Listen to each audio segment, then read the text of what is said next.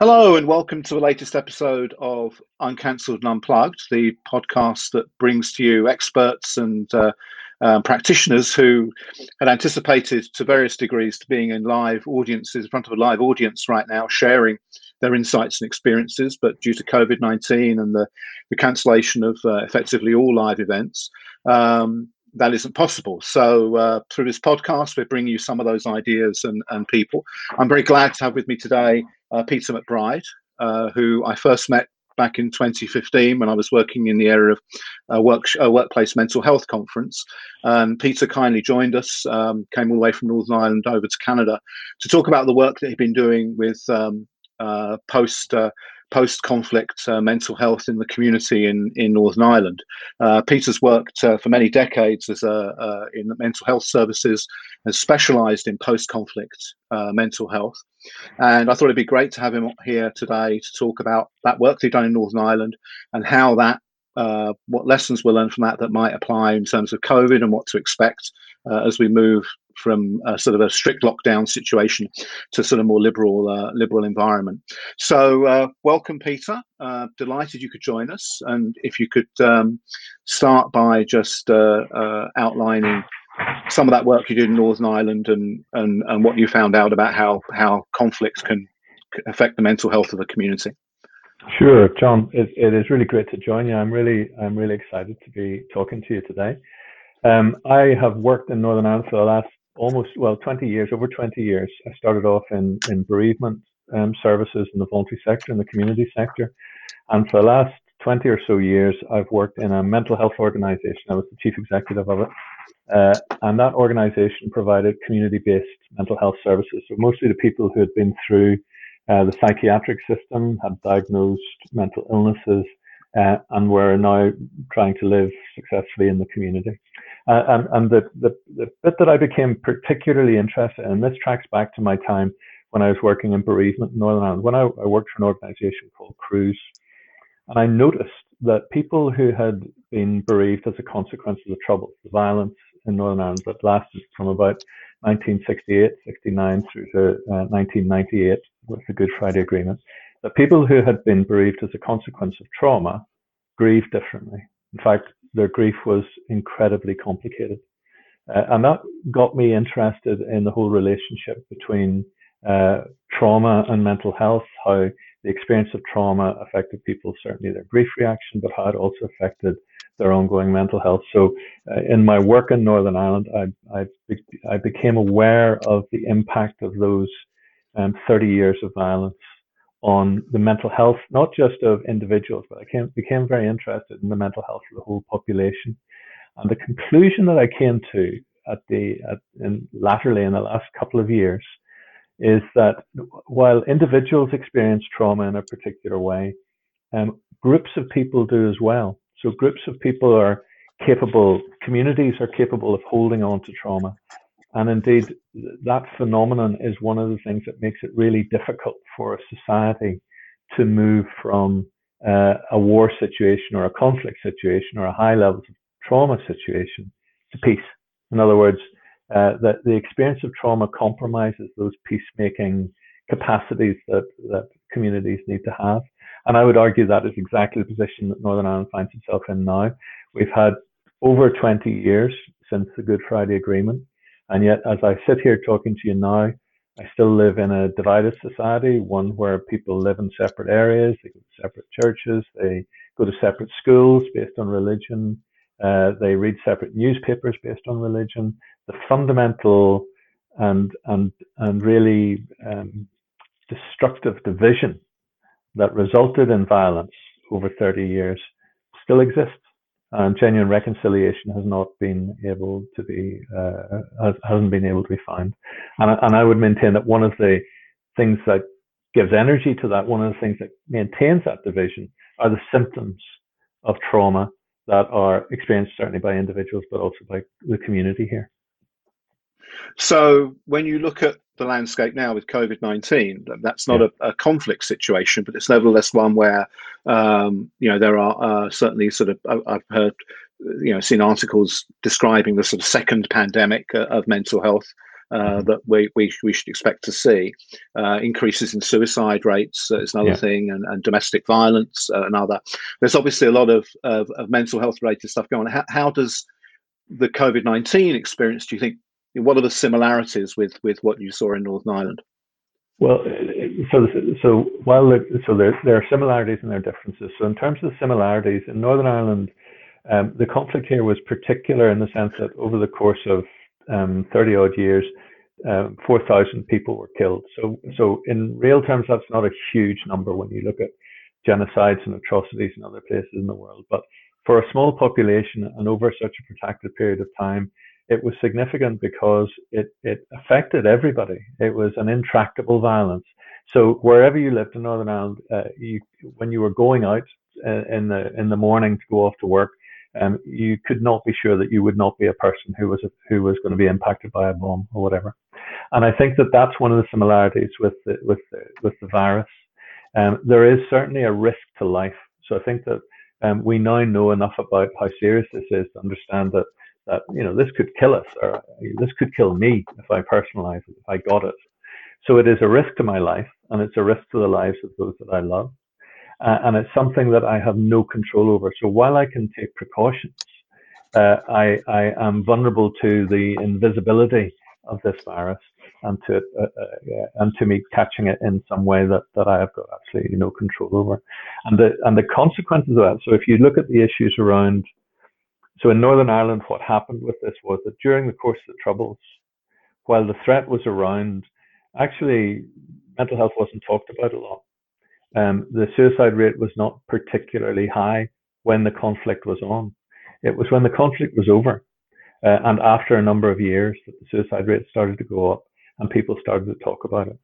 Um, so I would argue that the, the issue of the, the mental health legacy of this situation with the COVID virus is going to be one that has a long tail to it. So once, you know, once this is over, and hopefully it will be in the next six months or a year or so, there will be a vaccine found, and, and we as a, as a global community will have much more confidence in our ability to manage it. Uh, the mental health consequences of it will, will trail on for years to come.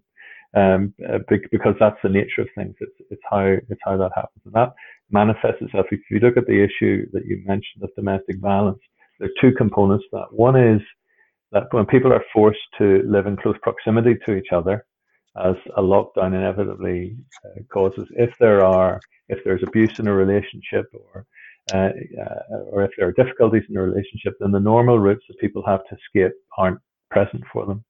So that's why in this current situation, the rates of domestic violence have gone up and have been reported quite significantly, a lot, a lot more significantly higher.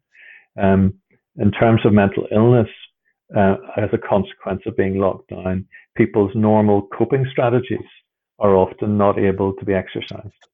So, you know, if I manage my mental health by exercising or by going out and meeting other people or by going to the gym or or whatever, or going and seeing my therapist, and I'm not able to do that anymore, then the things that are keeping that have in the past kept me well uh, are now uh, are now gone, and I'm and I'm having to cope by myself. And then add in on top of that the additional existential threat that people feel as a consequence of this, you know, threat to their own lives, threat to the lives of the ones that they love. I have a son. Uh, I live here in Northern Ireland, but I have a son who lives in New York, uh, and I worry about him. You know, I, I sort of see on the news what's going on. It reminds me of when I was a kid and I used to uh, sit and watch the news when I came home from school. Um, my father worked in Belfast and I used to watch the news and see that a bomb had gone off in Belfast and wonder, wonder, is daddy okay? Well, I feel the same about my son whenever I see sort of the ambulances raking around the streets of New York and hear how bad it is and just wonder if he's okay. So I think there's a lot of so- that going on. Yeah, no, I, and I'm thinking about that that that idea of sort of, you know, going out, you go out yeah. of the house and you don't know what's going to happen. Just little things like, you know, going grocery shopping. It's suddenly yeah. all these sort of rules about where you stand and wearing a mask and blah, blah, blah, blah. I mean, and, and and I sort of joked when I got home the other day. So, you know, that it's great because I, I I get in as a sixty. I get in early in the morning. It's nice and quiet. There's virtually no one there, but it's also a very sort of spooky and scary environment where if you sort of it sort of brings it home that you're, you know, there is that there is that sort of existential threat. But also, I think that there's another sinister part of that, which is that other people become the enemy. So other people become the vehicle of that threat. Um, so, you know, we go t- and, and if someone, we go to the shops, and if someone stands a bit too close to us, or someone coughs nearby, you know, yes. I can feel myself getting anxious. And I've seen, I mean, I, I got shouted at the other day uh, because I happened to walk past a, a person too too closely when, when I was out shopping. So again, it's created a degree of paranoia, hostility, uh, a bit of aggression uh, between strangers, where people perceive one another as the threat. So this invisible virus that floats around in the atmosphere, it, it somehow becomes incarnated in people around us. Uh, and we, we find ourselves being frightened of people uh, who, getting too close to us. And that's not, so this, that's not healthy. No, this is what, this is the sort of hypervigilance that one it sees is, yeah. in, uh, in, in P T S D uh, uh, people particularly. So it's interesting you should mention about that, I think, that, that worry about your, your son in, in, in, in New York. Um, and then also referencing your own experience as a child, mm-hmm. uh, you know, wondering what's, you know, what's, where, where's daddy, when's he, when's he coming home, et cetera. Yeah. The, the, this is going to impact different generations differently. I mean, I've got, I've got very young grandchildren. Uh, one, one's twelve actually. So he's, he's sort of trying to negotiate what's going on. The others are sort of babies and, and don't really obviously have much of a sense of, of, of the world beyond their, their, their, their little environment. Um, do you want to maybe talk a little bit about maybe the impacts on children, for instance? I mean, what, what would your work in your line indicate might be a, an, an, an impact to expect on them? Well, there's a lot of there's a lot of research now that shows the, the direct impact on uh, the genera- um, generations, so trans sort of intergenerational uh, communication of trauma, for example. Uh, and it's not actually that the, the specific experiences are communicated, but it is the some of the symptoms uh, are experienced by children and by, by grandchildren um, because it, it's passed down epigenetically and in, in conversation with their parents and grandparents. So the, for me, the key bit of this is that a child is exposed to the possibility of existential threat, that, the, that a child can find themselves worrying about whether they are going to live or die, or whether their mums and dads are going to live or die. And that is a very conflict um, particular experience. So children who grew up in war zones, when I was grew up, up in Northern Ireland, one of my anxieties was whether my mum and dad were going to be alive at the end of the day from the start of the day. Now, that's not normal. That that is only you only experience that uh, really when you live in an environment where there is a there is a very visible and active threat. I would argue now that threat is universal. Most children, if they've got any understanding of what's going on, will have a sense that this that this virus could do them and do their family a lot of harm. And indeed, I mean, I I, I think that one of the realities of this is that many, because the number of people who have actually died, that there are families now who have the experience of grief and bereavement uh, in the midst of this, where that has been their, their reality. They have lost someone close to them. Um, their grieving has been compromised because of the nature of that loss, because of the access they have been denied, if you like, to the both the dying process and to the the, the, the rituals around um, death that we're that we've all become normal to. And that I would argue that that after this is passed, if you think of some of the mental health legacies, one of them is going to be, I think, a lot of very complex grief reactions because people have not been able or allowed or facilitated to grieve properly um, the losses that they've experienced. Uh, and I think that's that is, is that's equally true for children. So the bit about children is just the children will have an added layer of an anxiety as young children that they would not necessarily have uh, if this hadn't happened. And I think we need to watch carefully for that into the future. So, so when you when you were talking about about Northern Ireland uh, previously, you said you know that that and, and obviously you were looking at a, a uh, you know a decades long conflict yeah. versus the, the COVID piece that is, that is obviously yeah. going to be yeah even worst case scenarios it, it's a couple of years. Um, But you said, you know, that, that that no one was really talking about mental health then, and yeah. the sort of mental health issue sort of just arose as a as a as, a, as an afterthought. But certainly after the the, the the the it became a focus of attention once the Good Friday Agreement was signed, yeah. and the sort of road to peace was was mapped out, and things started healing. And I accept that well, you're saying that it's still a it's still a, a, a fissured society. Uh, presumably, one advantage we have now is that we are talking about the mental health issues. Yeah. So that presumably is important. What else do you think people can do to sort of insulate themselves from some of these um, potential uh, problems as as we move forward.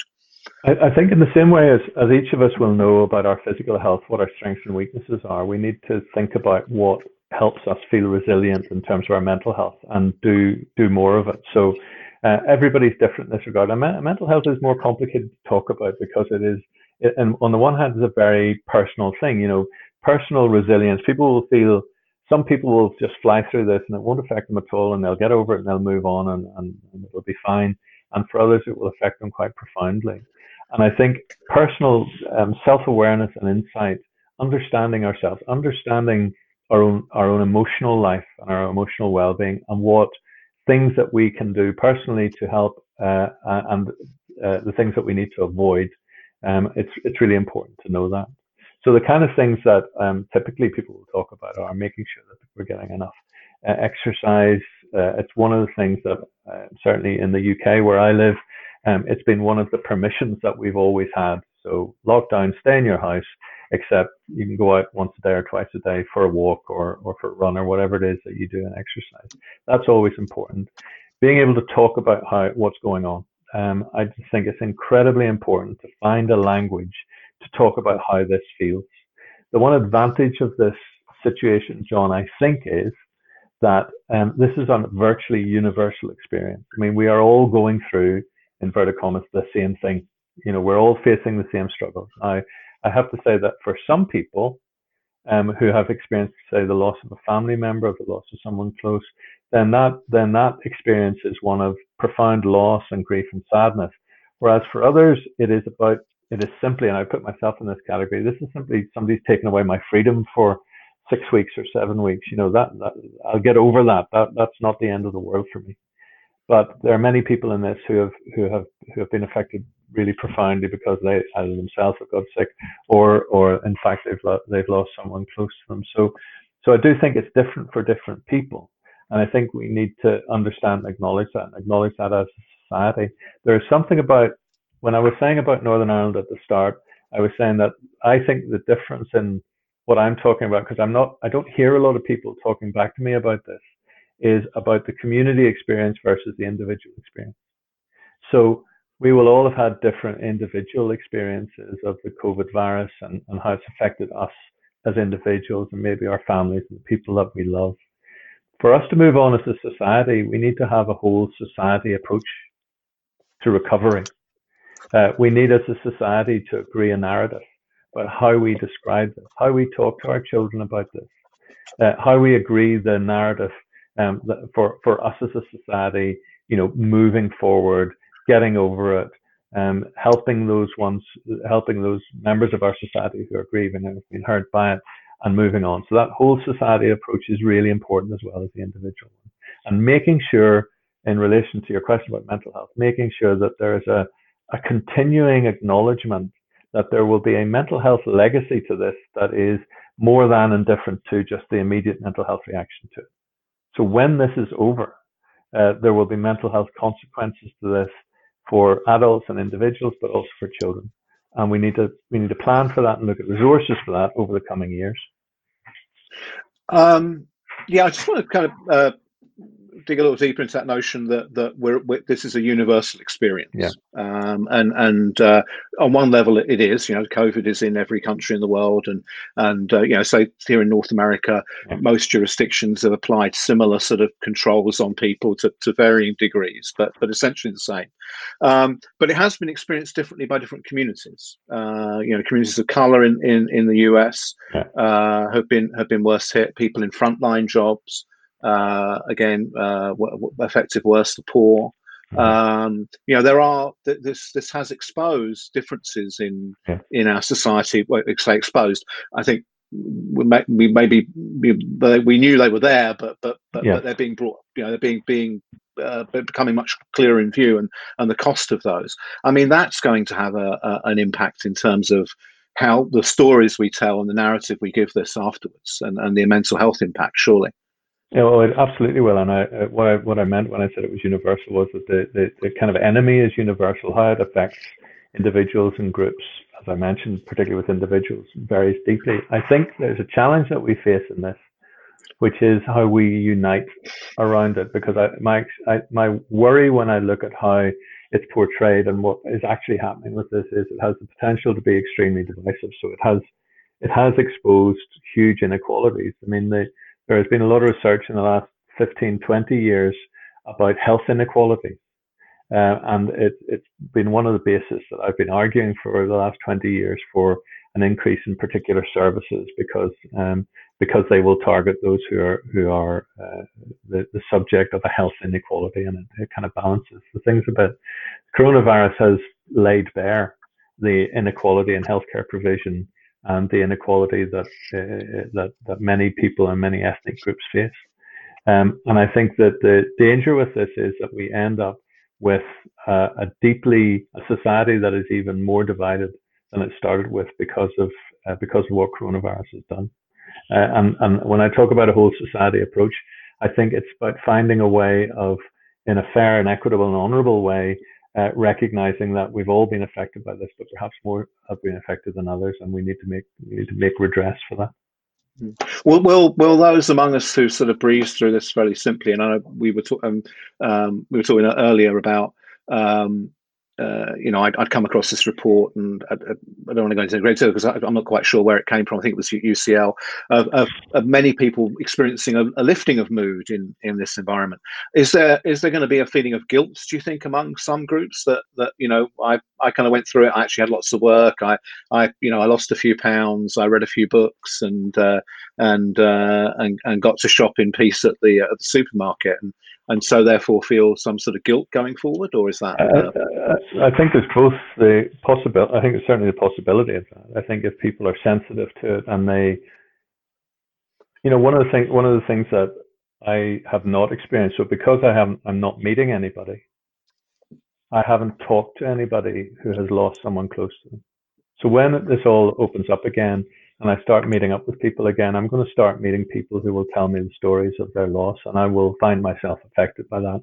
And I'm sure I will feel guilty about, uh, perhaps feel guilty about, you know, getting through this okay, or being relatively okay for me. The other possibility is blame. Uh, the other possibility is individuals who have suffered and have been on the front line and have made huge sacrifices, uh, feeling unappreciated and blaming uh, other people in society who weren't affected at all. So, so I think, you know, I think it's going to feel different when we can all start talking again. Uh, but at the minute, you know, when you are in isolation or living in, with a very limited amount of contact, you kind of create your own bubble. You know, your reality is what you see around you and what the people around you are saying. Uh, once that bubble is burst, when you are able to genuinely encounter others who've been directly involved, or who have directly suffered, or who have, uh, you know, who are who are in, who have had a very, very different experience to you, then I think that's when the that's when you start to kind of form a a more authentic, realistic version of it. Uh, yeah, yeah. Um, and, and one other thing I'd like to just, just touch on touch on briefly, I think, is um, uh, an earlier guest on, on this show, Mary Ann Baton, who I, I think you met when you when yeah. you were in uh, in Canada a few years ago. Um, she talked very briefly about this notion of sort of post-traumatic growth, about how um, uh, you know, and often when one when one when one looks at the sort of individual biographies of of, of, of people who are who are leaders amongst us, who sort of stand out in some way, they frequently have a, a you know an event in their life that was that was traumatic, that in that has made them who they are, and, and yeah. contributed to their their success and their and, and their ability to um, you know for, for compassion, for empathy, and, and all those things. Is that um, you know? Do you want to maybe say yeah. a few words about that that idea? Yeah, I mean, post-traumatic growth is a, is most post-traumatic growth is a very real phenomenon, and, and it's but it's very it's a very it's one that we need to be very cautious talking about.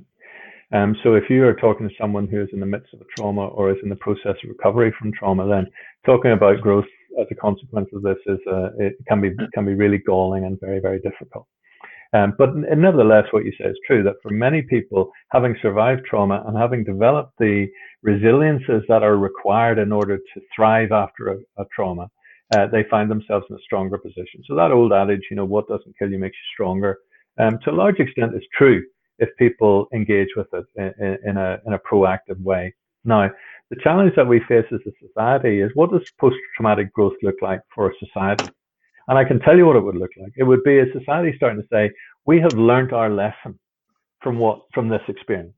We have learnt a lesson that uh, we need to make sure that we provide for the most weak, weakest and vulnerable in, in our in our midst. We need to make sure that we uh, have enough stockpiles of things to make sure this doesn't happen again. We need to take seriously the impact on the environment. Uh, we need to learn from all the things that have um, that have surprised us coming out of this in a good way, and do something about it. And and when people say, you know, it'll be good to be able to get back to normal, for me, that will be the biggest failure of all uh, in our response to this, if we just go back to the way things were. Uh, this crisis has presented us with an opportunity to fundamentally decide that we will do certain things differently. And and it, and I would say that there's enough sort of psychic energy, if if you like, you know, there's enough pain and suffering and, and angst associated with it that should motivate us as societies to make some fairly fundamental changes about healthcare provision, how we treat our healthcare providers, all of the sorts of things that are are so much now part of the rhetoric around uh, dealing with the coronavirus.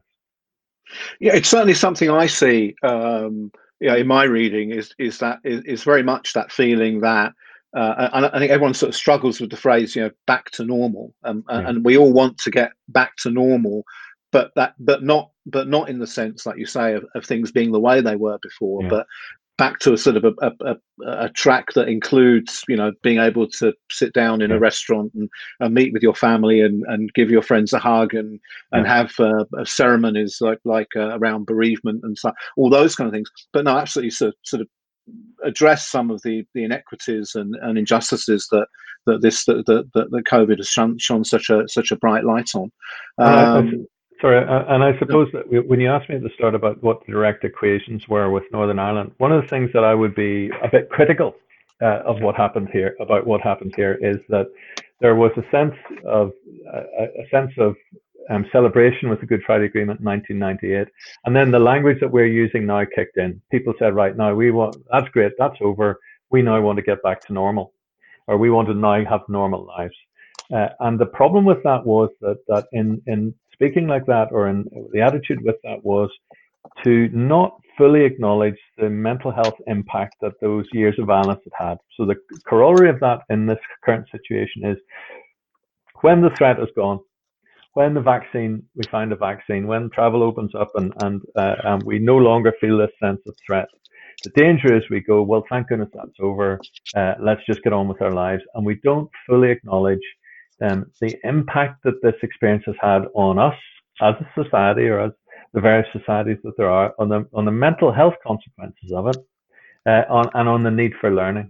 And I think that's a real risk, because there is all this pressure, and I'll put the word political on it, because for politicians there's a real desire to want to, to you know, sort of name their response to this as a success and get society back to normal and back to functioning and all the rest of it. Uh, and and I would have said that in Northern Ireland there has been a bit of an anxiety around dealing with the past, because it is perceived to complicate or compromise the present. Uh, and I think that's a misreading of it. But actually, the way people deal with the present and the future is by is by dealing with the past, putting it to bed, getting to rest, you know, helping the people that need help, in order for us as a whole society to move on. Uh, and and I think we are, I hope that it doesn't happen with coronavirus, but, you know, past experience would, would lead me to worry about it, that we think, right, good, that's over, now we move on, and we'll just deal with the next thing as it comes up, rather than really learning from it, dealing with the legacy, mental health legacy of it, uh, and using it as a, as a springboard to a, a better way of relating to one another and of operating as a society. Well, thank you. That that seems like a, a, a as good a point to, to, to end on, and, and I really appreciate you bringing that uh, insight that you've gained through all those years of working in Northern Ireland and, and experiencing, you know, firsthand that that process. You know, you mentioning about uh, as a child, uh, et cetera, and uh, um, and that I think that call to uh, use this as an opportunity to sort of repair uh, and rebuild and, and really rethink Uh, how we live, I think, is is is really important. And and I would be remiss of me if I didn't close by just mentioning what I should have mentioned up, up when I started, was you will actually be uh, coming over from uh, from Northern Ireland to the States uh, later in this year. You're taking on up a position at, at Keene University in, in New Hampshire uh, to continue uh, uh, your work around uh, uh, conflict and uh, and the like. So uh, hopefully that that makes an opportunity for us to meet up face to face a little easier. And, and who knows, maybe we'll get to share a stage uh, again sometime in the future. So like thank you very much, Peter. John. Thank okay. you. It's thank been a you. real pleasure. I've enjoyed it. Thanks so much. Stay well, stay safe. Thank you. Yeah. Bye. Bye-bye.